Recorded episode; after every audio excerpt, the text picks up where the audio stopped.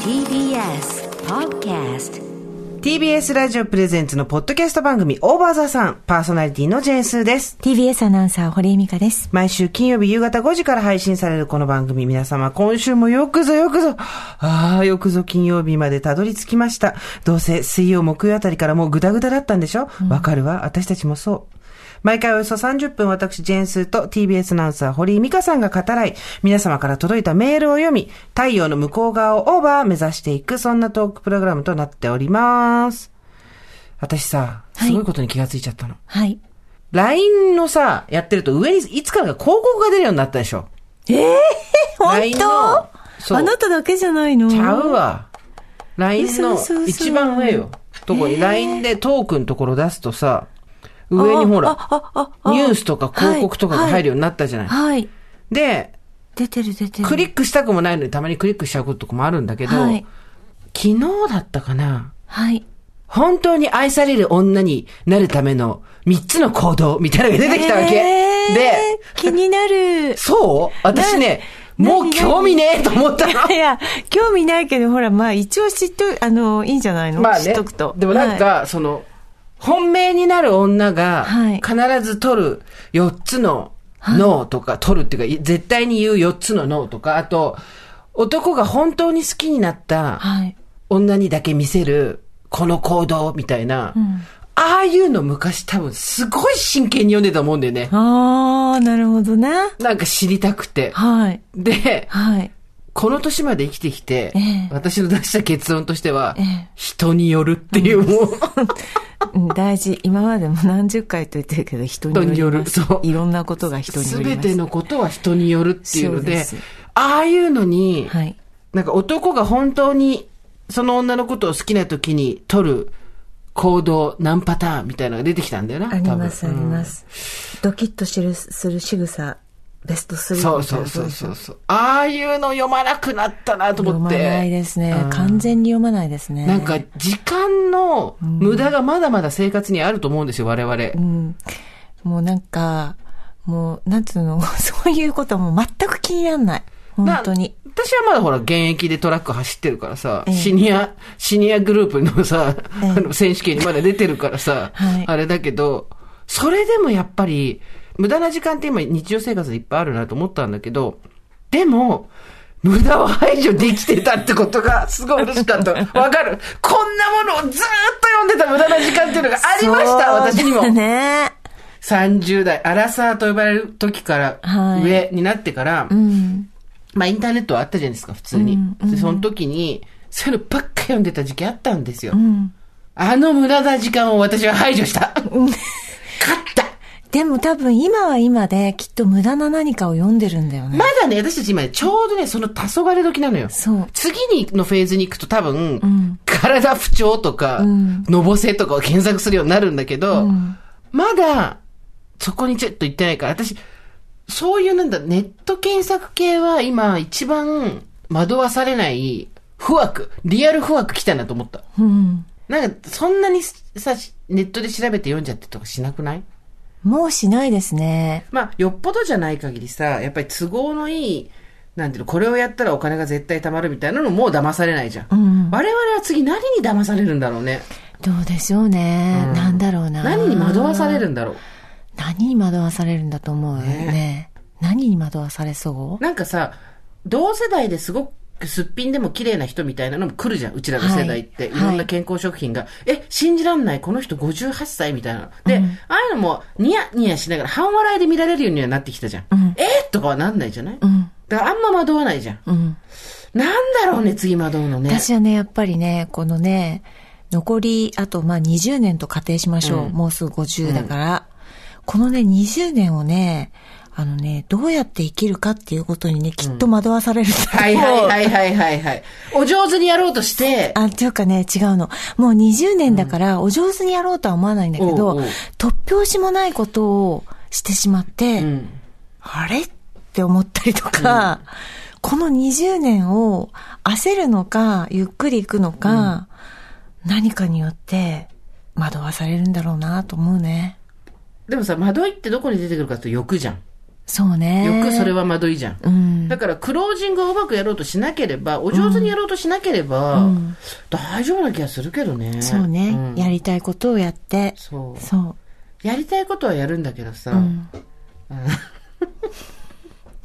これさ、本当今日書いてたコラムと全く同じ内容だから、うんおあの、全数をウォッチしてくれる人ほど同じ話を2回聞くこといいになよ、る、いいよ、いいじゃん。まあどうせ忘れちゃうもんね。いいじゃん。あの、耳で聞くのと目で見るのと。最高なことがあってさ、はい。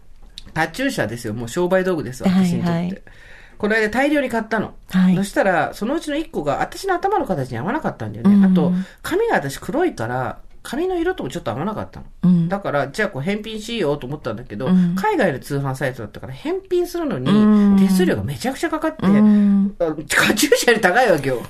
そんわかるわかな、るそんな返し損みたいなことするかと思って、で、友達で髪の毛の色色がすごく明るくて、肌の色も白くて、多分私には似合わないけど、彼女には似合うな、みたいなのが、だったから、その子にこれ、もしよかったら使わないって言ってあげたわけ。で、彼女が、あありがとうって言って、まあ、鏡にこうやってこう、パって目の前に鏡を置いてさ、パってこうつけたんだけど、で、第一声が、大丈夫だったわけ。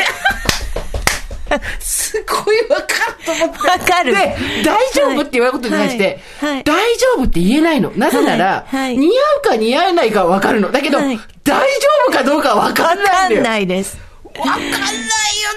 あともう本人の意識の問題もあるから、やっぱり大丈夫だと思ってやれる人と、そうそやっぱキョロキョロしちゃうと、そうやっぱ周りもキョロキョロしちゃうんですよう。でね。ずーっと彼女が、大丈夫ねえ、大丈夫って聞あ、いて。ちょってと大丈夫じゃなかった気もするみたいな。てか、大丈 夫ってか、似合ってるのよ、おに。お似合い、よくお似合いになってるんだけど、なんて言うんだろう。もう自分たちの感覚がさ、はい。大丈夫かどうかはわわかからんな。ないいのよ。はい。で、まあ、こういうこと言うと必ずですね、横やりが入るわけですわ。何歳になっても自分の好きなようにしてればいい。ね。自分が愛したものを愛したるようにしてればいい。ね。おっしゃる通りです。正論、土正論。だがしかし、我々には社会というものがある。そうなんです。ねえ。でやっぱなかなかそこで、大丈夫って思われると、いろんな生活に支障がきたされるわけですよ。せ社会人生活が。だから、大丈夫でいたい。あの人大丈夫にならないでいたい。であので人、ああ、一番嫌なセリフ。ね、あの人大丈夫怖い、怖い。昔さ、これもさ、コラムに書いたんだけど、20代の時は、どういうふうに人に見られたかったかっていうと、はい楽しそうに見られたかったの。あー友達に比べて、あなんかあの子はいいイベント、なるほどね素敵なイベントに行ってるとか、はい友達がすごく派手だとか、はいなんか趣味に夢中になってるとか、うんうん楽しそうに見られたかったの。うんで、30代はうん幸せそうに見えたかったの。ああ、なるほどわ、ね。かるあの人幸せそうねっていうね。うん。だから結婚してるかしてないとか子供とかあるじゃん。で、そこで幸せじゃなさそうに見られることが本当に怖かった。うん。で、40代のうん。 最初の頃からの一番の衝撃は、ん疲れてなさそうに見えたかったああ、そうですか。私。疲れてるって言われるのが一番、へえ。ビクってなるっていうかへえ。だって疲れてないんだもん。つまり、うん。疲れてないのに疲れて見えてるってことは、んだんだん一歩一歩棺桶に足が寄ってってるってことですよ。うん。うん。で、これで40代は疲れてなさそうに見えるっていうのが私のテーマというか、んだったんだけど、んここに来て大丈夫かどうかっていう のが、ガーン入ってきて、重 要。ランク、あかあの、県外からの赤丸急上昇。重要です。大丈夫か。で、なんでそう思ってしまうかっていうと、人それぞれみんな大丈夫な人だと思って生きていきたいわけじゃん。だけど、そんなの気にしないよ。自分が良ければいいんだよって言って突き抜けてる人たちもたくさんいるし、んで、そういう人たちは素敵だから、でもさっき美香ちゃんが言ったみたいに、そこには強い心が必要なんだよね。そうなんです。はい。自分の強い意識を持ってないと、そうやっぱキョロキョロしちゃうとそう相手にもそう、分かっちゃうそうなんの。ですつけ込まれるのよでね、。相手も、そうなん大です。私大丈夫かしらが向こうに伝わそうっなて、んです。はい。それなのよ。カチューシャ何みたいな。っこ、 こっちえみたいな大丈夫みたいなさ。て言うと、やっぱ後ろがついてくる、ちゃんと。そう。だけど、カチューシャに関してはもう大丈夫ですけど、うんっていう40になって も50になってもなっても後輩たちがカチューシャをする。そう。しかし、私に大 丈夫って思わせるカチューシャもあるんですよ。カチューシャ道。で、その子が私にさずっとさ、大丈夫って聞いてた。私、それ最後笑っちゃってえー、わかるよ。その大丈夫って質問すごいわかるってさ、その子もゲラゲラ笑って、二人で頭にカチューシャつけながらゲラゲラ笑ってたん だけど、大丈夫で痛いよね。そうね。うまた、こうカチューシャって本当にそうだね。あんまり見ないね。でしょうん。まあ、だから、なんか、あと若い子しかしてないからさ、基本的に。アラフィフのおばさんが、あちゅあのカチューシャしてターバンいみからたいなやつとかもねそうそうそう。なんだけど、うんなんとなくこれは大丈夫で来ちゃったのよ、私。 あの人大丈夫カチューシャしてるにはならなかったのよ。んで、こういうさ、隙をついていきたいじゃん。 なんつうの、こう、甲羅と甲羅の間の線みたいなところをスッと刀を入れていきたいでじゃもん。なんかもうカチューシャ、スーちゃんといえばカチューシャみたいなとこがだんだん根付いてきたから。まあ、商売道具ですよね、もうこうなったらね。うんそうだねだけど、いつからしてたんだろうね。いつからしてた全くカないんだよチューシ気ャ。がついたらカチューシャしてたよ。そうだよね。もうカチューシャを持って生まれてきたようなもんだよ。そうですよだってね。か、若い頃とか一切してないもん、カチューシャ。そうだよね。 40後半になってからよ。ここ最近じゃそうだなっいて、あなたと出会った頃のカチューシャの彼女もなかったししてなさ。で、まあ、あの、吉田洋さんのおかげでカチューシャブームがね、んあの、来たと言っても過言ではないんだけれども、うん。なんかね、怖いよ。だからそのカチューシャ買う時もさ、やっぱりふと振り返ると、すごいキラキラついてんのとかさ、うん。素敵な色のとかあるわけ。物としてはすごい可愛いわけ。でもそこで私は、その絵をギューッと写真を見ながら、頭の中で自分の頭にそっとそれを載せるわけよ。大丈夫大丈夫ダメなんだよ。キラキラしたやつとかやっぱりちょっとダメなんだよ。あ、そう。今日も黒い今日のはで黒すでけすどね。ね。これは新しく買った。キラキラし、キラキラしてるのしてきてくだこされ、いいよ。や、クラクラじゃない。いやクラクラキラキラしてんのキラキラしてるやつは、取材とか、んなんかそういう人前出る時とかんに使おうかなと思って。うん。でもなんかこのね、大丈夫っていうの、50代結構これ私は、で私には来ると思う。あなたは大抵大丈夫よ。だって、私たち40代、50代っていうところで、いわゆるこれさえしてれば大丈夫っていうものは実はあるんだもん。それをただ好むか好まないかっていう問題であって、まあそうですね服装とかもはい言動とか全部、はい。これやってれば大丈夫とは言われないっていうね、正しいか正しくないかじゃないよ。はい単純に人を思考停止にさせる呪文みたいな格好も言動もあるわけよ。でそれやってりゃいいわけで。であなたそこにハマるの全然違和感ないっていうかさ、うん。うん。不服がないじゃん。私はそこにすごい不服がある人間だから、これが50代になって大丈夫かどうかですよ。なんかそう、その年代にね、あの、メジャーな格好があるでしょ。そうですよそ好き嫌いに関わらず、まあ、やっときゃいいかな、みたいな。保護者会の格好みたいなやつで、ね。別にそうなんです、そうなんです。そこに、あの、好き嫌いもないみたいなね。はい。ものもありますので。そんな我々が狙われました。はい。えー先日、生活は踊るラジオの方でもちょっとお話ししましたけど、昭和40年男とか昭和50年男っていう雑誌が出てて、えー ざまみろターゲットにされやがって男たちと思ってたんですよ。つ いに自分たちの好きなものばっかり書いてあって、絶対ホイホイで買っちゃうだろう、うひーと思ってたら、ん出てしまいました。はい昭和45年そう女で。すね。70年女。1970年。まあそして私たちより、まあ2、3、2、3年上の方まあそうですなね。んですちけょど。い上なんですけど、まあでもバッチリ始まりますよ。表紙がですいね、やー白シャツにジーンズを着たソバージュの女の人なんですよ。のハイヒール。はい私これもうだから4日前ぐらいに麻布でランチした時にいましたからてかもうね、あのね、麻布でランチでこの格好はやばいって、本当に もう、本だか当らに。いたのいたの大丈夫だよね。だから、ああ、ああ、私はあの格好で明日行こうと思ってたら、すーちゃんがこの本を買ってきたから、はい。まだまだこう、脈々とこのね、あの、白いブラ、白いシャツにジーンズっていうね。うんこれは、あの、息づいてます。やばかった私たねちの魂の中に。いや、はい私は、これはしないけど、ええそう、それでさ、イラスト描いてるのが江口久志さんなわけじゃないですか。ええもう、もう、どんずばで、ええで、コンビニでさ、置いてあって、もう、2、3回フラフラしたね。はいそこの前で。はい。で、2、3回フラフラして。目を疑ったでしょうん、2、3回フラフラして、これを買ったら負けだと思ったの。うん負けた。私は負けた。でも若返ったんじゃないですかどう、どうなんですかどうなんですかで、最初、一番最初の一徳のええインタビューがフミヤですよ。そうでした。そりゃあね、あなた。え。ふみやでしたよ。チェッカー世代ですからそうです。みんな髪型真似してましたし、いちょっとだけ長くしてね。はい、そうですね。本当に。さあな、なんか見てみるとさええ、ドラマがあったり何があって、ちょっとペラペラめくってってくださいよ。はい。やっぱりフミヤさんが言われている、親や学校の先生の言うことは聞かないけど、俺の言うことは聞いてくれたって、聞いたね、みんなそれ誰あー聞いたあ、聞いたファねンがファンファンがファンがねなるほどね。そうですねフミヤは国鉄に入ってたんだよ。へ国鉄の職員だっえたはずだよあ、そう。最初、少しだけ。あ、そう。ね大戸裕二の飼っている犬の名前知ってるえ知らない。ヘルちゃんへ。ヘルちゃん、なんでヘルちゃんって言うんですかとプードルのヘルちゃん。へえ、もう還暦間近か。そうよ。すごいよね。おしゃれですよ。そうですよ革ブーツ履いてますよ、まだ。だから崩れないよね。うん本当、に素晴らしいでうすね。なんかね。んちょっとペラペラめくってっていただきたいんえですけど。ー、もうやっぱ止まる瞬間がありますからね。そう酒あ井の真紀さんでしょそう私た酒ち井ね、真紀宣伝1円ももらってないのになんでこれの本読んでるって話なんですけど。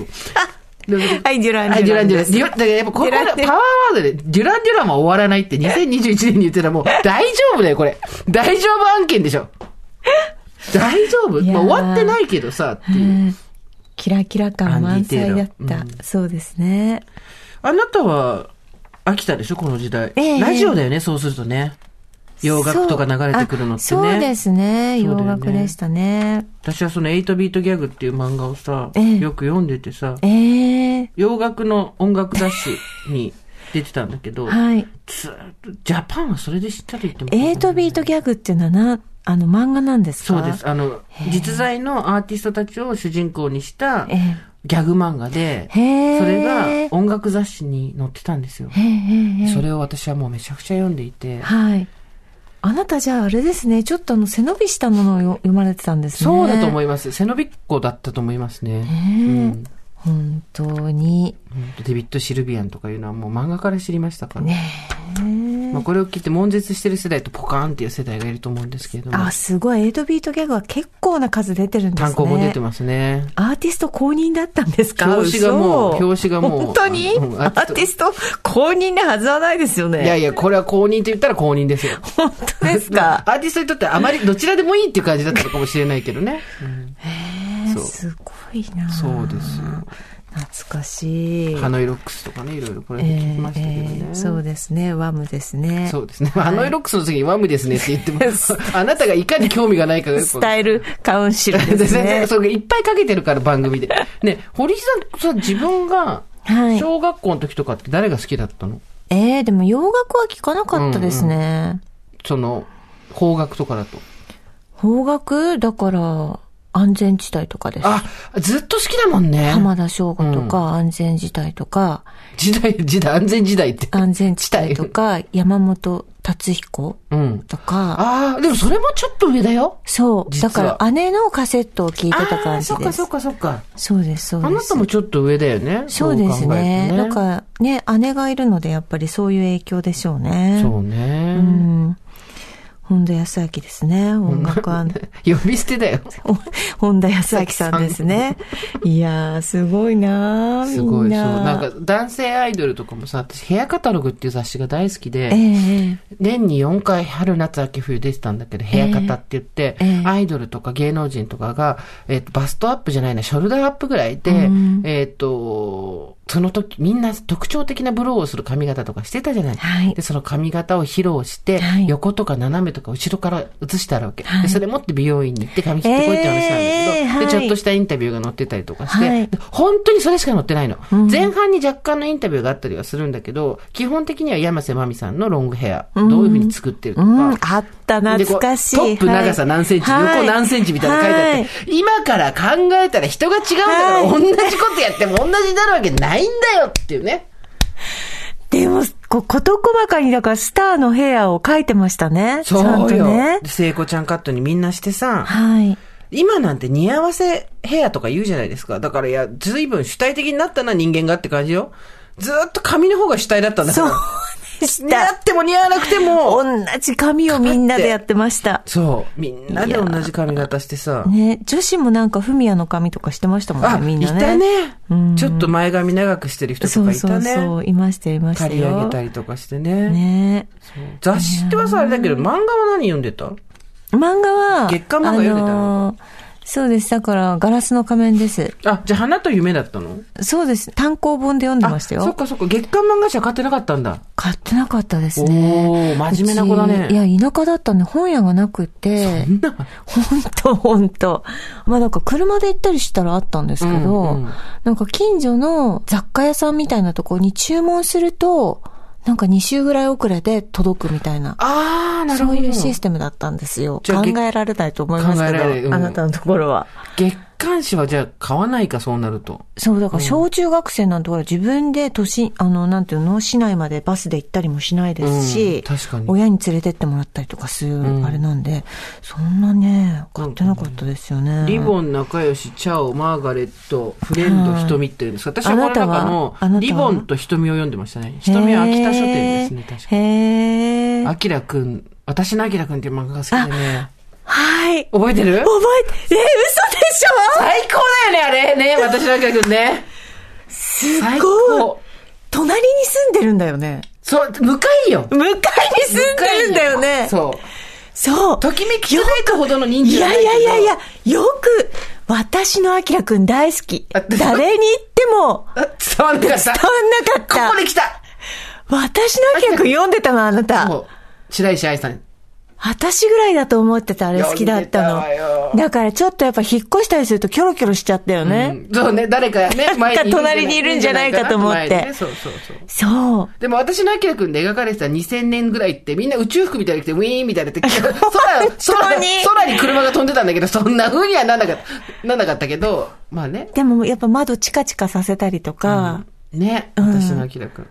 白石愛懐の、白か石しい愛先生の、アルマイト洗面器っていう漫画もあって、はいそっちも買って、はいそっちもね、いいのよ。そうでした。あのだから、ときめくナイトはもう流行ってたけど、私のあきらくん派だったあの。のね、ときめきつライトは純潔よ。そう純愛よ。そうあのね、そう。私のアキラくんとあか、私のあきらくんだったんだ。私、隣のあきらくんだと思ってたいやいやずっと私のアキラくんだよ私のあきらくんだったんだ。でとかアルバイト洗面器とかは、ちょっとね、女の男に依存しちゃうずるっこずるっこしたとことかも書いてて、それがね、まあ、渋いね。懐かしい。渋い。あるかな私のあきらくん。絶対、けどうあの、古本屋とか行けばあるはずだよ。いやそうそうー、すごいね。で、花と夢があって、そうみたいねな。さ。まあ私、だからガラスの仮面は、やっぱり北島も前も言いましたけど、泥団子をうめえうめえっつって食べました し、女優女優としてねね。 そうそうそう。あとやっぱり北島前がなんかの役でロボットかなんかになった時は自分もこうロボットっぽく ロボットダンスして生活してた時期とかありましたね、やっぱり。あとこう、なんか白目を向く絵があるんですけど、やっぱあの表情をよくやってましたね、なん か。ぐー、我慢とかいう時魂、ね。魂をなくすっていう、なるほなどねんかありましたね。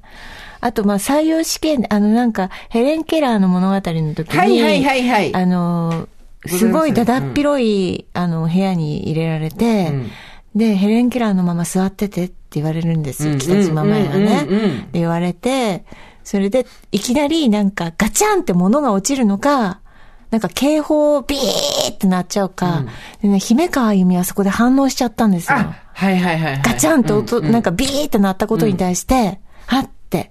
だけど、ヘレン・ケラーはやっぱ耳ヘも。レンケラーは じゃ、ヘレン・ケラーじゃ ない。そうそうそう。あの、耳も目そうもねねうん不自由だったっていうことで、北島よりはさ、黙ってた。だから、それを私は、あの、採用試験に、採用の、 なんか担当になった時に取り入れようっていう案を言ったんだけ ど、却下された。却下された。そりゃ結果されるわ。なんか、目が見えないから、階段とか、なんか階段かなんかどっかにさ、はいはいなんか意地悪して記者かなんかがさ、はい。なんかこう丸いものを置くんだけど、それをさ、んこうなんか気がつかないでガタンってこうそれに引っかかって転ぶみたいなシーンがあって。ああ、そうですそれね。マヤだったか誰だったかです。そうですね。私だけでこの画像が出てきました。白石愛先生、お元気でしょうかもうこの頃のま少女漫画の男の足長すぎ新作。すすごいよ。もう、ザ、その少女漫画の絵だね。ミーコ、ミーコよ。私のアキラ、え、待って、隣のアキラくんってなかった隣のアキラくんは、ね、私のアキラくんは本当に隣に住んでた。私の見てたのは隣に住んでたよ。隣のアキじゃラあ、くんはい隣のなアい、ねキラくんじゃないの。だから検索しても出てこなかったから、じゃあ私のアキラくんなんうんだ私ね。のアキラくんだよ。そういうことか。そう、なんか、やっぱりこう、なんか、少女漫画っていう感じだったよね、すごくね。うん、そうだね。確か隣っていうか向かいに住んでたんじゃなかったかな。まあでも足長かったね。あとね でもこれ絶対またね、あの、リスナーが ね、違いますとかねいっぱいメールで送ってくるから大丈夫だよ。あとね、顔も若干長いんだよね、みんな、ね。長い長い長い。い早野真澄も顔長かったんだよあんまりそんなに聞いてほしいなそっちはね、本当にね、いやー、懐かしいね。男が変わると女昔がね変わっちゃうみたいな、その依存性の高いのがとかね、ああ、腰見るねって感じだったんですよね。昔ね、見てたね。ほら、そうそうそう。でもここでやっぱり、はい風と木の歌とか読んでる人とは、やっぱり、あの、 脳の、脳のやっぱレベルが全然違う。やっぱあっちの人たちはすごい、なんていうの、やっぱり物事をちゃんとこうしっそうかでりす考えて、そうで美すしねいものとかっていうものは何かっていうことを問い続けてとか、哲学的に生きてると思うんだよね。はいやっぱ、そうですねあのとにかく、こ小さな頃から色恋が大好きっていう、ん本当に、うん人の色恋でいいんだ けどね。漫画だから。いやー、懐かしい。テレビアニメも大好きとかね。いや、コメットさんとかちょっと上なんですよもね。うちょっと上ですね、コメントさんは上ね。でも花の頃のでしょそうね。花の頃の若干見てた。ど、びっちり見てましたあなた。私はびっちり見てたと思う。へーそうそうそう。キャンディーキャンディーの後枠でね、放送されてました。そうだっけそうですそうですえーキャンディーキャンディー、ルね。ルルンルンルンですそうそようそう、ねル。ルルンルンルンですよ。そうですよね。私エンディングの歌が好きだった。えー、何女の子って複雑なああ、それ言ってたよ。ねそう。泣いたりすねたり、あーまあ、えたり。愛してないとだ。愛してないと。愛してないとはまた、愛してないとは私は、愛してないとの、あれ持ってたよ。あの、ゲームでしょゲームハート、そうハート型のやつ。恋愛、あの、ハート型のやつ。あい相手の生年わ月か日る。入れると入、れると、ハート相手が、ピッピッピッピッピッピッピ出ッてくるでしょ妹が持ってたわ。であとゲームもあるんだそうよ。そうそうそう。愛してないと、愛してないと。ピンクのね、そうそうそうこそうういね。ハートハのーやトつゲーム。あれ今多分、あったあった。ヤフオクとかで10万 ぐらいするんじゃない懐かしいあれあったよな。あったねあれ最近まで実家にあったんだけど、あの捨てちゃったんだろうな。電池入れたら動くのかな。どいや、動くでしょう。あ、どうだろうね、わかんないね。うだろうね愛してないとのゲームあったね。愛してないとって、バンドだっけえバンドだよね、多分ね。バンドの。あ、そうだった。そうねだった。お便り来てるんですよ。はい。えー深夜2時眠れないのでオーバーザさんを聞いているともやもやした気持ちがすっきり晴れたのでお礼のメールを送らせていただきますという、30歳独身の女性の方です。私の推しは40歳バンドマン、かっこ、本業は別にあり、独身、はいはい彼との出会いは少し特殊で、私が動画編集を手伝っている YouTuber さんの動画に彼が出演していたことがきっかけでした。えー動画を編集しながら何回も同じ動画を繰り返し見ているうちにすごく好きになってしまい、彼のバンドのライブに行くようになりました。2回目にライブに行った時には、もうすでに好きがピークに達していたので、ファンレターというか、もはやラブレターを渡しました。彼は私が思っていたバンドマンのイメージとは全く違う性格で、すごく繊細な人だと感じたので、迷惑をかけないようにこちらからは何の要求もしないでおこうと思う返事をやらないと伝えました。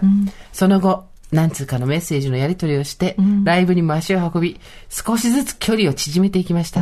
そして先月、なんと、推しと、キスをしたの ですまあ。 !5 秒かける2。まあ、 5秒かける2って書いてそんなある。スタイルワン、ツー、スリー、フォー、ファイブ、パーを2回。押しとキスをした人、モサが何来スた。タイル愛してないと来た、愛してないと。天にも昇る気持ちでした。そして、続きはまた今度ねと言われ、鵜呑みにした私は今日のライブのためにネイルをし、ヘアカラーもして、新しい下着を買い、前日に体毛処理をして挑みました。結果はあっさり惨敗。彼はなぜか帰り際よそよそしくバンドメンバーと一緒に帰ってしまいました。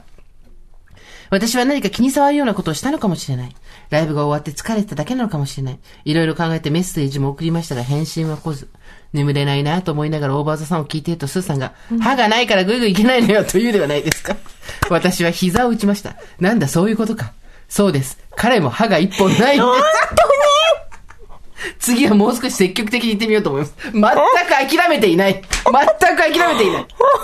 歯がない男は強い積極的だよ、そりゃ。そりゃそうだよ。 そうですよ。行っちゃえ行っちゃえで、私さ、すごい今これ聞いて思ったんだけど、日本昔話みたいな感じで、バンギャ無茶話って聞きたい。うんこれ聞いてる人で、これ、これそれこそ8ビートギャグじゃないけど、洋楽じゃないけど、絶対来日した時に来日アーティストと同じホテル取って泊まった人リスナーが一人はいるはずいだ。ると思います。あと、あの、日本のバンドでも、はいバンギャで、はいあの、まあ、楽屋までは顔パスで生きてましたよ、私っていうのもいるはずだ。はい。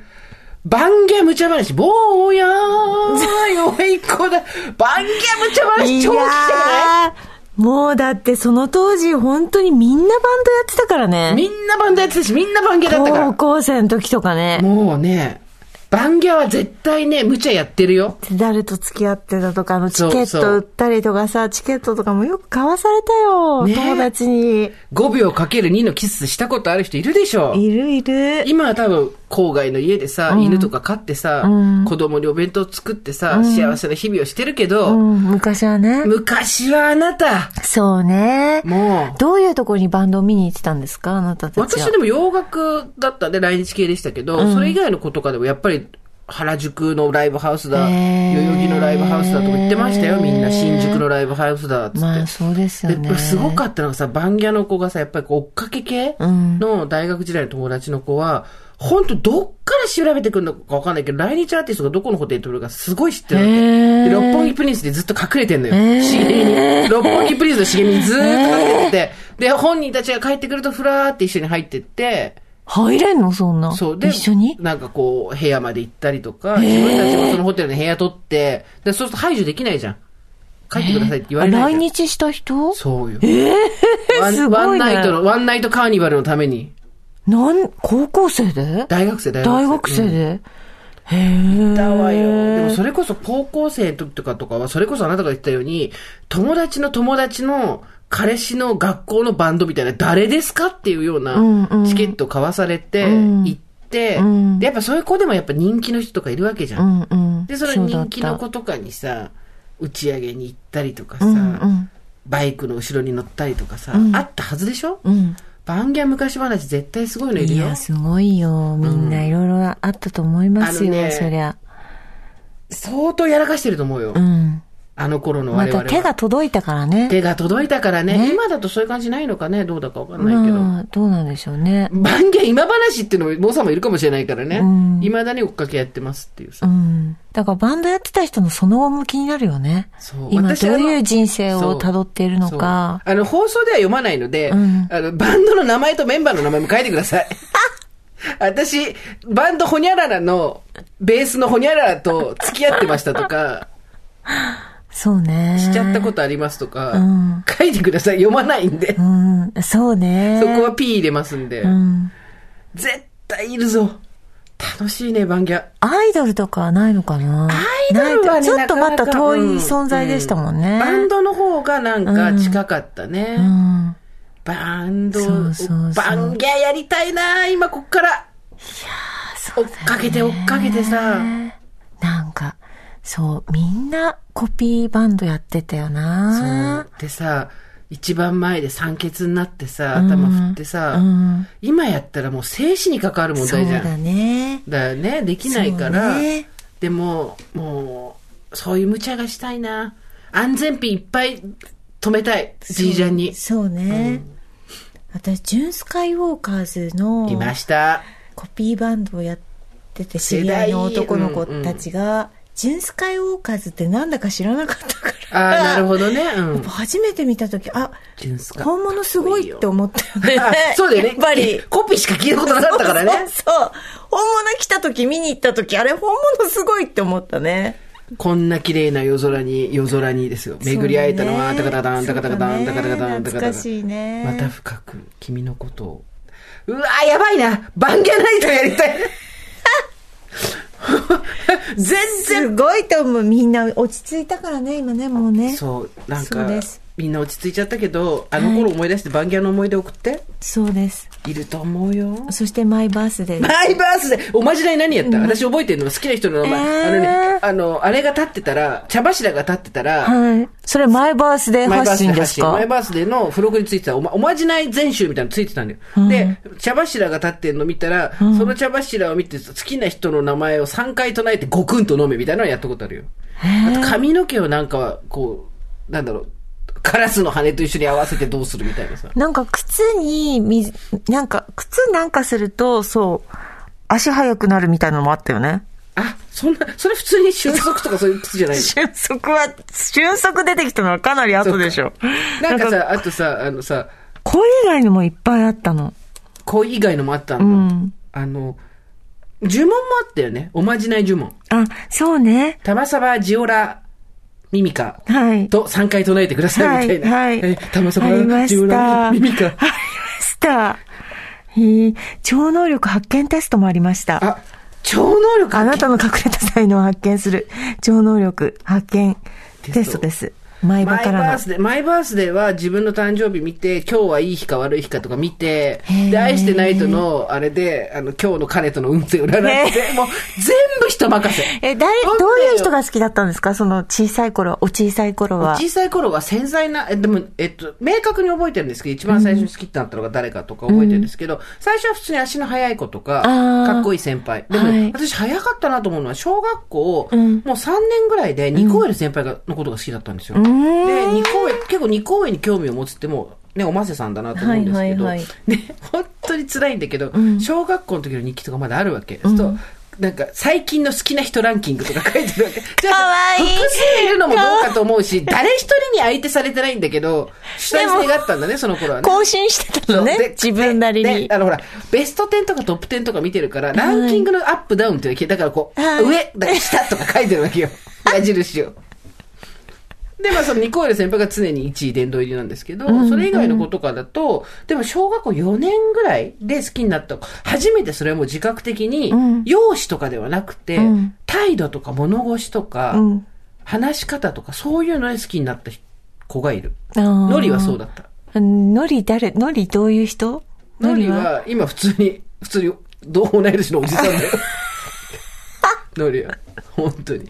ノリいいやつだからさ、あの、同窓会とかであってもさ、なんかこう、なあ、俺たち結構仲良かったんだよな、みたいなこと言ってくれるわけ。うんお前本当にいいやつだなと思ってさ、うんなんかこう、そんな時のさ、思い出とか別にこう、なんて言うんだろう。なかったことにししたいとかさ、そんなうまく扱えたりしないじゃん。でもノリいいやつだから、ちょっとよくね、話してくれてね、そう気そう持ちのいい感じで思い出として。そうそうそう。で、わざとその話取っ出といしてくれたりするわけよ。うんうんうんうん。いいやつだな、いいじゃないノリはでとす思かってうん本当に幸せそうですよ。奥さんもいて、子供もいて。よかったよかった、みんな。よ本かったね。 そういうので、あったけど、自分、自覚的に見た目じゃない人で好きになったみたいなのってあるえー、え、まあなんか大人になってからもちろんありますけそうだよど、ねまあ私だから小中とかって、本当にまた田舎の話になりますけど、まあ人材がなんていうの枯渇してるっていてうか、か すべてを田舎のせいにするなやいよ。人がいでもさ、本当にさ、男子もそんないないわけよ。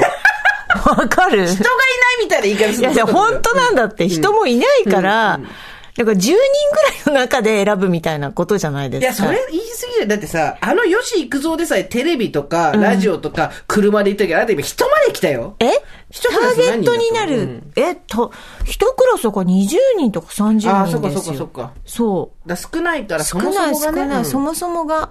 だから、やっぱり小学校の時とか近所の、まあ、点々と引っ越ししてたから、うんまあ近所の男の子とか普通にまあ仲良かったし、ちょっと好きなのかもっていうことはあったんですけど、まあそんな。はいラジオネーム、坊さん。はい。棒ね。スティックの棒ね。うん。スーさん、ミカさん、おはこんばんちこは。んばんちは。毎週、オーバーザさんを聞いて元気をもらっていますあ。りがとうござい最ます。近誰にも言えずもやもやしていることがあり読み切ってメールしました。はい。私は都内在住32歳の独身女です。彼氏は3年ほどいません。最近周りの友人たちが次々と結婚や出産を迎え、これがアラサー駆け込みラッシュか、聞いてはいたけど本当にこうなるんだなとぼんやり考えています。現在私の友人の周りでは、独身彼氏なしは私ぐらいしかおらず、ああ、そうですか。最近女子会をすると決まって私の話になります。うん。学生時代のノリから、自然とそれをいじられたり、未だに独身ということを話のネタにされます。私も割とノリがいい方なので、その時はその楽しい空気に飲まれて冗談に乗っかって明るく返すのですが、家に帰ると、みんな私のことを見下しているんだろうという思考になってしまい、気分がどん底に落ちてしまいます。それに加えて、みんなどんどんライフステージが進化していくのに、私だけずっと同じところにいる。私だけ誰にも選ばれないということを考えてしまい、ずっとこのままだったらどうしようという不安に苛まれて、この先生きていくことが嫌だなという気持ちにすらなります。言ってる方は特に意味もなく軽い気持ちだと思うし、私がじりじりと気づいていることも知らないと思います。既婚者のあの得意で何か言いたがる感じが本当に苦手になってしまいました。もちろん、全ての人がそうだとは思いませんが。かといって、その感じ嫌だということを友人たちに伝えて腫れ物になるのも嫌だし、惨めになるのも嫌です。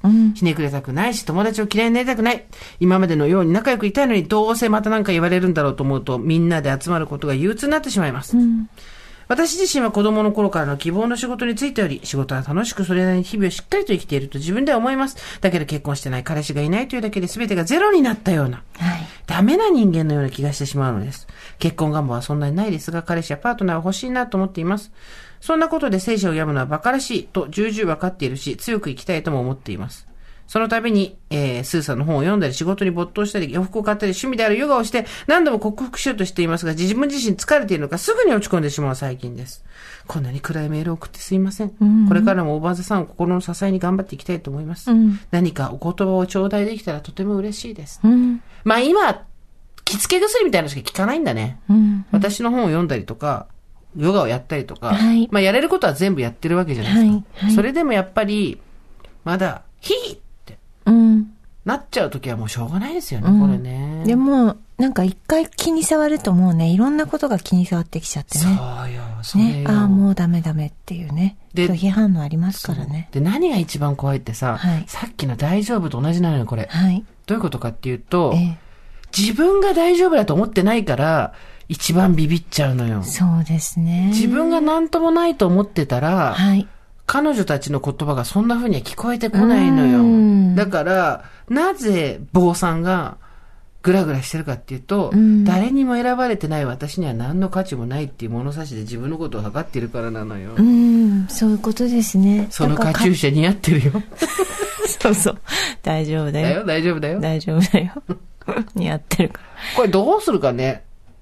昔からあったよね、こういうのね。そうでしょうね。どう、どうしてきたんですか時間が経ったらなくなった。んです 私かたち人並みにまあそうだよね35歳で一発逆転しようと思ったぐらい人並みに悩んではきたし、人並みに誰からも選ばれてないから私は女としてみたいなことは思ったりしましたけど、まあ、年齢が結構解決してくれましたね。うん、うん。結婚したい人とか子供が欲しい人は別だと思うけど、単純に自分のステータスとかタイトルが欲しいだけっていうことであれば、まあ時間が解決してくれるんですけど、まあとにかくやっぱり自分の物差しが自分を測って大丈夫ってなってるっていうことにさえ気がつければ、ただそこで自分の物差しをパーンと捨てて、大丈夫私はこれで完璧よっていうのも嘘くさいし難しいのもすごいわかる。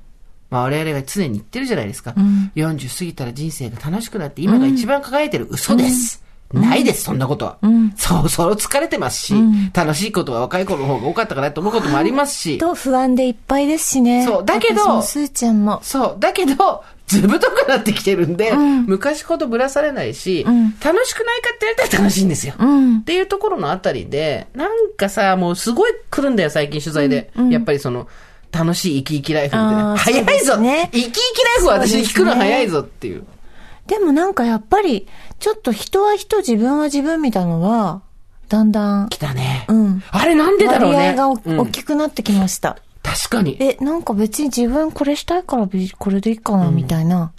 どう、いつからだなろんうでね。しょうね。確かに人は人はすごい来たね。だから楽になったうんね。なんだろうあれ人。は人だよね。まあでも人は人がなかったら私たちも多分一緒にいないからね。うん、そうね。こんだけ違う。とね。うん。人は人って言ってただろう。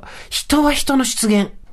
昔からだってずっと言われてたじゃん、親とかに。そうそう。あとやっぱりほら、会社の中でもさ、会社員でいるとすごいあるんだよ、やっぱり。こう、誰かと争ったりとかさ。比べたりみたい比な、ね。べたりとか、うんそれは会社でに属してるとあるけど、なんかそういうのなくなってきたね。だんだんね。まあ昔からないかもしれないけど。人は人をどうやって体得するかだね。うん。でも時間しか解決してくれないかな、それ。ねあとなんか自分の自信だよね。うんこれ、私はこの、ここがあるから、みたいな、ここの世界があるからとか。そっか、それだ。うん。自分の居場所を作って自信を一個でもつけると、多分、そっちの居場所はあなたたち活躍して、こっちの居場所で私はやっとくから、みたいなうん、ことなんですかね。そうだね。うん。そうよ。だから気持ちはよくわかるよ。うん。でも一方で、おばさんネームべちゃこさん、独身バツなし41歳の方からも来てるんですよ。これもこれで真理だなと思ったんですけど、スーさん、ミカさん、こんにちは。こんにちは大好きで毎回必ず聞いています。ありがとうございます。今までいろいろなテーマがありましたね。離婚、恋愛などなど。ここでやっていただきたいテーマがあります。まさに私自身のことなんですが、40代以上で未婚、結婚番号は特になく、子供を欲しいと思ったことがない。膝が痛むから彼氏を作るのも慎重。まさに一人で生きている女のエピソードをぜひ聞きたいです。最近ではソロ活女子などが流行っていますが、大場さんのリスナーの中でお一人様のプロのエピソードを聞かせていただけないでしょうかはいはい。これだから一人はやめられないとか、一人暮らしが楽しすぎるとか、でもやっぱりこれは不安かも、などなど、お一人様のエピソードぜひお願いしますということで、確かに、そのなんだろう、結婚しなきゃとか、恋愛しなきゃみたいな話はあっても、いやいや、正直いらないんですけど、今一人で楽しいんですけどっていう人もたくさんいるし、そういうのがまあドラマになったりとかもさ、してきてる昨今ですから、一人のここがやめられないとか、これで一人で最高とか、恋愛はそれ美味しいっていう人たちの話も聞きたいですよね。本当あの私高校の時の大親友が、まあ今東京でいるんですけど、うんやっぱまだ結婚あのしてなくって、一人でずっと仕事に生きてきたはいはい人で、はい。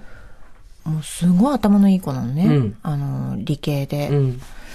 でなんかこの度なんか社長を命じられておおすあごいる会社うがん。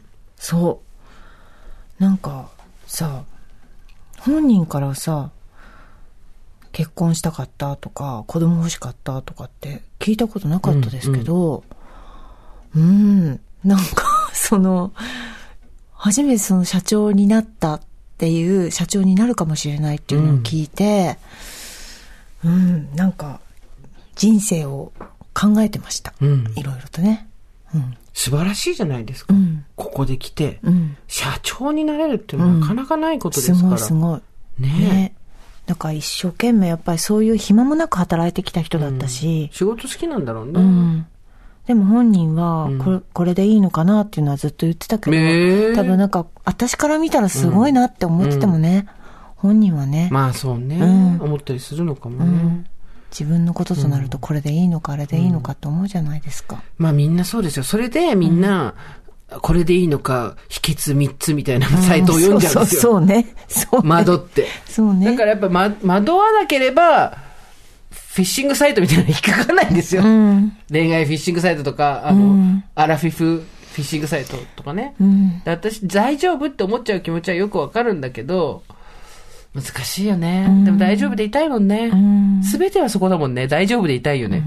本当に。あなたでもそんなにこう、挙取ることないでしょカチューシャぐらいでしょなんかいや、かキャチューシャは、達の友達が気取り始めて、一緒に気取っててめっちゃ楽しかったんだけ ど。で大丈夫も、他のことに対しては、割と、まあ、いまあ、一自番信をなくしたりとかあるんですかあるあるある。自信なんか全体、あの本えっと、自己評価低めですとは言わないけど、低めだったよ。すごい低かったけど、ある時からそれはめきめきと健康的に戻ってきて、今はそうでもないけど、自信があるわけではないですよ。ただ、ある程度の打率が出せるところにいるっていうだけ。当うん。ある程度の打率が出せるところっていうのが大体この年になるとわかるじゃん。うん。わかるね。ねえ。うん。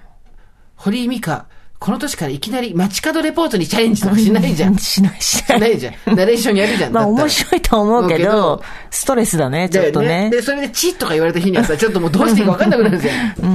だから、それ、だから、でもナレーションは好きだし、仕事も来るっていうのも分かってるじゃん。それと同じですよ。自分が、きょどんないところにいるっていう。なんか好きなところにだけいるのは、それは逃げではないんですよね。大丈夫なんですかあの、精度さえ上げてればいいんじゃないですか。まあ、たまに荒波に揉まれるのはいいと思いますけど、まあ、もうさ、私誰も注意してくんないじゃん。本当にそうですでね。結構やばいと思うの誰も注意してくれないっていう時点で絶対にブレては来てるはずだから苦々しく 「大丈夫?」って思ってる人もいると思うんだけどもう本当に誰にも注意されないっていうのがいいこと、やっぱり自分たちがまだその20代、30代の気持ちのままでいることの弊害、あるねそれがやっぱり20代、30代に迷惑、うん迷惑みたいなところはあると思います。やっぱ譲り派の精神で譲っていったりとか、んあとはまあ若ぶらないだけど若者のことは理解する、うん。これ難しいよ難しいよ。もう精神的支柱みたいになってくれって思われてるんだよ私たちだから気を取ってる場合じゃないんだよ本当に。本当にさあスーさん、ミカさん、こんにちは。はい。メールいただいております。私、最高齢選手権にエントリーいた します。ま先週、9歳のお嬢様からあ、はい。メールいただいておりそうまだす。メールチータンですチータン、ありがとうございました。アルターエゴを勧めたっていうね。うん、そうそう。私、当年とって79歳、今だけを生きていて、振り返りなし。すぐ忘れるで、うん十年あっという間です。ずっと TBS ラジオリスナーで、おっとり刀の大沢ゆりさんから、二刀流せっかちバンバンのスーさんに初めはびっくり。でも、慣れるもので、今は切り替えの速さや、言いたい放題の面白さにはまり、生活は踊るから、ポッドキャストオーバーザさんから、生きるとか死ぬとか父親とかから、インスタのフォロワーまでスルさんのええキャラにハマっております。嬉しいね、ありがとうございます。少し前ですが、すごい職場の一人が、誕生日おめでとうとそっと言ってくれました。あ、まだお仕事されてるんですね。ところが声の大きいもう一人がおめでとうと言ったので周りの人から、おめでとうの嵐に戸惑って、おめでたくもないと思いながらニコニコありがとう。元気な秘訣はと聞かれて、振り向かないと言ったのですが、仕事の基本、プラン、ドゥ、チェックのチェックが多分抜けてます。孫やこの年代の子と一緒だから年の意識がないのですが、パソコンはブラインドタッチができずポチポチ写します。やはり年かないや、負けへんで。スーさん、ミカさん、背中を押して骨折しない程度に。それでは、私を含め皆さんはご自愛くださいませ。ここだよね、行きたい着地はね。ね。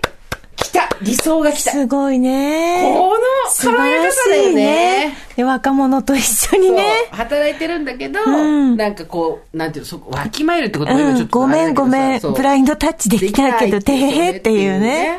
で、おめでとうって言われて、ありがとうって言いながら、でも、てへへって言うとさ、やっぱり助けてあげたくなるじゃないですね可か。愛げのあるばあさんになりたいよね。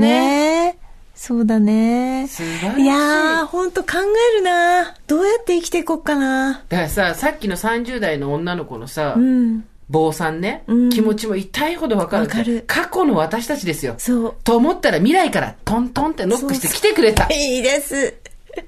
ぼ未来からの来訪者。そう、来訪者。でもやっぱこの未来からの来訪者から我々が学べることがあるとすれば、やっぱこう時代の流れに逆らってないよね。そうですね。できることできないことはあっても、こう、なんていうの、ゆりさんが終わって私になっても聞いてくれたりとか、そこで興味があったら好奇心でどんどんさ、深掘りしてくれたりとか、仕事をやりながらブプラン、ドゥ、チェックのチェックが多分抜けてますなんて、こう、可愛げもあってさ、これじゃない、うん若い子尊重してね。ね。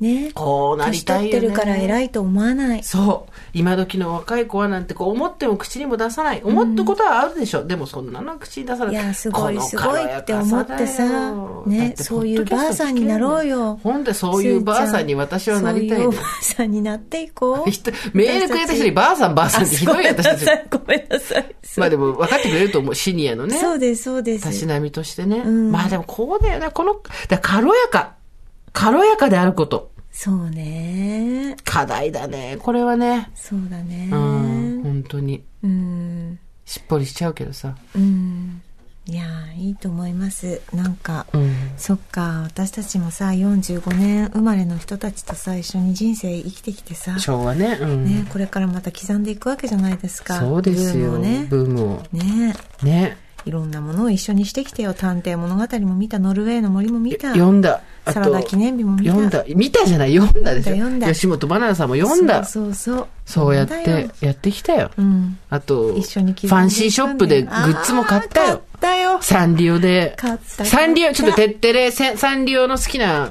キャラなんですか。私は本当にごめんなさい。私、楊照明っていう人の絵が好きだった。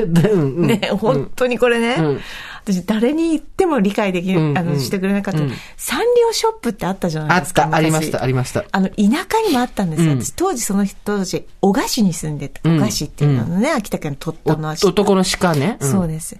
にすら、サンリオのファンシーショップちっちゃいお店があったんでうす。ん、うん。通って通って、ずっといつも欲しかったのは、楊照明っていう人が書いた、んこうなんか、草原とかね、あの桜とかのね、綺麗な、そうなんです。そのはいはいはい絵があるんです。うんで、これあが、あ、懐かしい、あっえたね、でこれ。うん。知知ってるこうれんサンリオにあったんだよ。あサンリオにあったんだ。サンリオと多分提携してたんじゃないかはな。あサンリオショップにあった私はこの絵がもう欲しくて欲しくてたまらなかったんだミけど、カちゃん、2021年、要証明手帳マンスリー売ってるよ。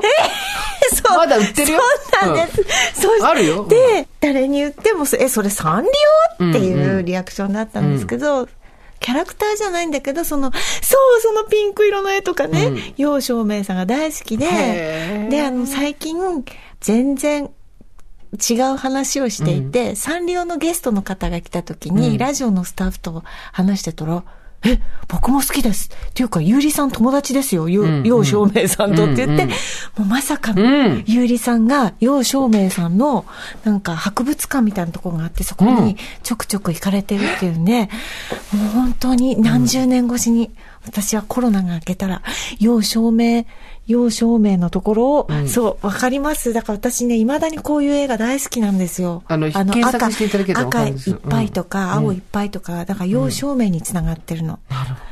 要証明選手、あ、選手権じゃない。本当にね、わけわかんない人は、あの、わあの、ぼーっとしてる。あんただよわけわかんない人すいませんね。すーちゃんも巻き込んでごめんなさいね。いやいやだから小さい画頃家のの、方ですねうんはい。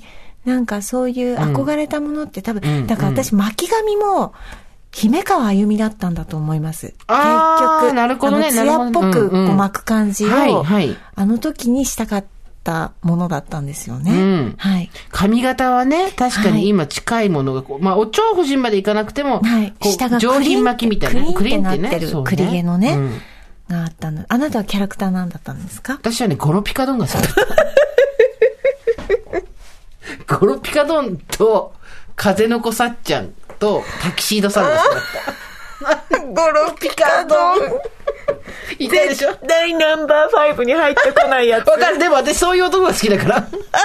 ゴロピカドンみたいな男が好きだから。いや違うな、ゴロピカドンじゃねえな。体験外のやつ。そうそうそう。ゴロピカドンの、えー、ね、ゴロとピカとドンで。あかわあ、いい懐かしいね。サンリオキャラクターってあたさ、ねいつもさ、あの、あれやってんじゃん。大賞。キャラクター大賞。はいはいはいはい。で、2021年のええ結果発表を見るとですね、ええまあまあまあ、サンリオさんですから、うん。あんだけいますから。うん。で、1位が、ええ私なんキャラクか、ター大賞。いろんな博物館もあって、暮ら2021そ年までう。 出てないのかな将来。結果発表情報公開。5月27えついこの間じゃん。ポムポムプリンでしょあ、違う。結果発表6月8日だって。来週。来週にはわかるんだわ。あとあの、でも2020見てみようか。今は何が流行ってんのか。 1位はあの、白いウサギちゃんじゃない何でしたっけ白い。 1位がシナモロール。シナモンじゃないのね、シナモンじゃないのこれね。シナモロール。そうなの、詳しいじゃん、ポムポムプリン。。そして3位がポチャッコ。ぽちゃっこ知ららない。で、4位がマイメロディ。5位がハローキティ。へー6位がヨシキティ。ゴロゴロドーンは入っってない。えっと、8位が商売ロック知らないのへこれ。ー知らないで、9位がリトルツインシスターズ、キキラだね。へで、ー10位がタキシードサム。11位がケロケロケロ。ケロッピね。全然出てこない、ゴロピカドンね。ゴロピカドン今あるのかしらいるのバかしら、ね、ッとバツ丸が出てきたのにまだ出てこないわ。え、ゴロピカドン、どういうこもとう、もう、ゴゴロロピピカカドンになったんじゃないゴロピカドンってさ、サンリオで言うとこの渋垣隊じゃん。へー43 43位。ていうかまだいるんだね、ゴゴロロピピカカドドンンっはてね。一応いるんだね。へーゴロピカドン43位よかった。あと、風の子さっちゃんはどうだろうね。風の子さっちゃんなんています今い。今いないもかもね。でもなんか、闇に葬ることはしないもんね、サンリオはそう一だよ。度み生み出したキャラクターボをールビルデュオとかね。もね、ありましたけどね。はい。まあ、あ懐、かしすごい、信じられない、信じられない何。風の子さっちゃんがタイニーポエムっていう名前に変わってる。えどうして本さっちゃんやん。あんたさっちゃんやん。当だなんで名前変えたなんで名前変えたあ懐かんしい。あの、貝の方に行くと、すごい懐かしいキャラクターがいっぱいですね。セブンセブンリードワーフってあの、あーあの見たこと小ある人、小人、そう。ね、さっちゃんなんで、店変えたら名前変えたんあ、でもそうだ、セブンなんとかって言うんだ、やっぱり。セブンそうねシシリードワそうなーんだフ。ねこれあの、小人たちのやそつうね。ね。言えないさよっね。ちゃん名前変えたんだって。はあ。あー懐かしい。そうね。そうか。いろいろサンリオも好きなのね。あるんですそね。うでした皆ねさん。いろいろとね。あなたの要証明がちょっとあまりに斜めからでね、 ちょっとあれだったけどね。いやいやいや、素晴らしいと思うんですよ。素晴らしいと思うんですけど、そうじゃなくて、なんつうの。キャラクターじゃねえじゃん、それっていうさ。ありましたよビねー。バップハイクスクールもありました。そうですね。そうでしたね。本当にね。ろくでなしブルースもありました。うん横浜銀杯もありまし懐たかしい妹分。懐かしい岩井さゆりですです。岩井さゆりさん。ねえいらっあしゃいと、ままあ、したトよレンディードラマは、あの、あの、でも、いや、そっか。トレンディードラマ何が一番好きだったうん。でもね、私ね、今井美樹さんのね、あー思い出に変わるまでを。松下由紀さんとやってたやつそうです。ね。あれを、うんダイアナ・ロスうん。なんか、10回ぐらい見たんじゃないです ?10 か、ね。回も見たんだ。そう、見てましたね。 TBS ですよ、あれ。金曜ドラマでしょあれね、うちの姉がね、VHS で多分なんか録画してやつだったんですよね。それを見てたな石田純一さん、松下由紀さん。そうです、そうです。財津和夫さんの存在がよくわかんなくてね、この人誰なんだろうって思ってたからね、あれ、演技って斬新な演技だなと思って見てましたけれどもいね。たね、いたね、いたね。だからトレンディードラマっていうとさ、やっぱり世代が結構さ、ええはいあの、あとさ、トレンディードラマとは別にさ、はい学園ドラマみたいなのもあありったじゃん。ましたね。の、宮沢りえちゃんがやってたさ、はいはぶいっ飛びっていうさ、はい。のとかさ、でもトレンディードラマで言うと。あなたは何見てましたえー、私はやっぱ東京ラブストーリーも見てましたし、はいあと29歳のクリスマスも見てましたし、あとあーあれが好きでした。 29歳のクリスマスあのなんかすごいジェットコースターみたいなのあったじゃん。す鈴木保奈美さんがさ、とか出てたりとか、あと、あの、ジェットコースタードラマみたいな、とにかくすごい毎週変わるの。はい。そういうのも見てましたね。だから結構ドラマ見てたね。ねえ、みんなドラマあと男女7人も見てたし見てたね。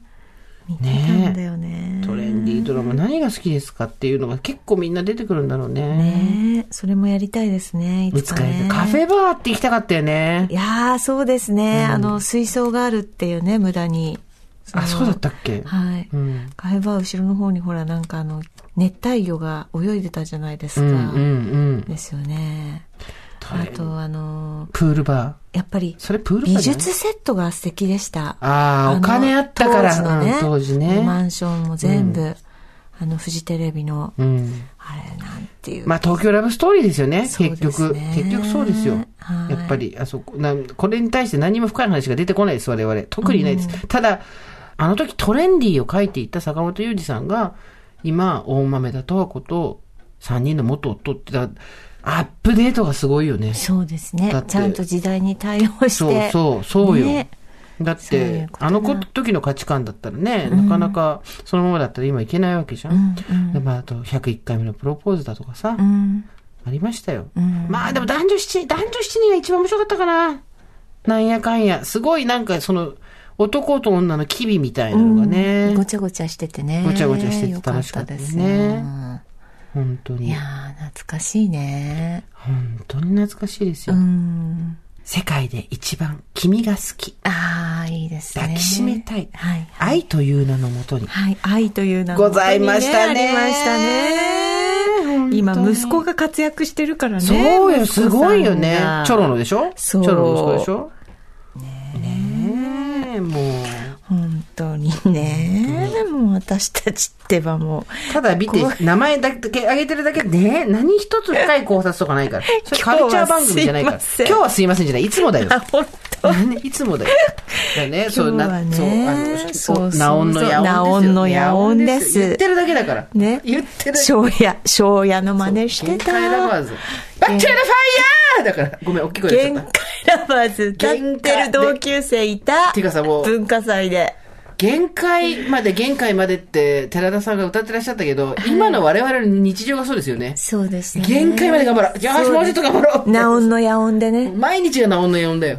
ほんと浜田真エブ理リデイやさおんんだよ。浜田真理さんとかリタみんなーントゥーマあイスまた歌っちゃった。ーすごいすごいすごいまあでも今日はとにかくば番芸無茶話ですよ。坊や良い子だ年齢しなって日本昔話のはいがごとく皆さんの番芸無茶話、どんな無茶をやったか。はいやっぱあれですよね、あの、バンドのメンバーの、はいあの、今だから話せる、もう絶対アウトの話ですね。はいあの、バンドメンバーの機材車に隠れて乗って、 うんどっかまで行ったとか、あるはずですよへ。えそういう、バンギャムチャ話を。うんうんちょっと来週募集したいですね本当今、そう現ですね役でやってるっていう方も募集しております。はいあと追っかけとかねなんかねそうそうそう追っかけエピソードね。追っか私けエの追っピソかけエードピソーねド。そうね完全に今だったらアウトっていうのがいっぱい出てくる。あと、あのバンドのあの人と私、いたしましたっていうのも募集しておありまあ、す。いいですね。私たちだけが知ちょっるとちょっとピーしておきますピのーで。ピーピーいきますから。そうですそうですまあ、あの、イカ天世代ですから、私たち。うん、うんあ、そうだ、イカ天ね。そうですよ夜中やってたな、はそうだ。そういうところの PP な話も募集しておりますのでよろしくおは願いい、しおます。願いいたします。といったところで今回この辺りまでにしておきましょはい。えー、オーバーザさんでは皆様からのメッセージをお待ちしております。送り先は番組メールアドレス、over.tbs.co.jp、over.tbs.co.jp です。アルファベットは小文字で over でございます。う。ここで番組からお知らせです。ようやく番組公式ツイッターアカウント開設しましたどんどんどんどんどん。主に最新作の配信情報などを発信していく予定ですが、まああと過去作品これ結構評判だよみたいなのもですね。と待って、本当そうなのそう過去作品今聞いた。今聞いたなんで言ってたよ あ、言ってたけど言ってたよ本当にいつもう開いて。配信ああ、そう本当そうそうに。ということで、ねえ番組の、あのー、最新聞を載せたりとかですね。はいあとは、あの、昔のこれが、あの、評判良かったよとあか、ーこれまだ聞いてる人いるよとかっていう前のやつも、どうせみんな忘れてるから新鮮な気持ちで聞けると思います。はいユーザー名でございます。えー、ツイッターアカウントのアカウント名は、OTS アンダーバー TBS ラジオ。えー、まあ TBS ラジオとかオーバーザさんで検索しても出てくるかと思います。フォローよろしくお願いします。そしてさらに、はいてれーんようやくですよ。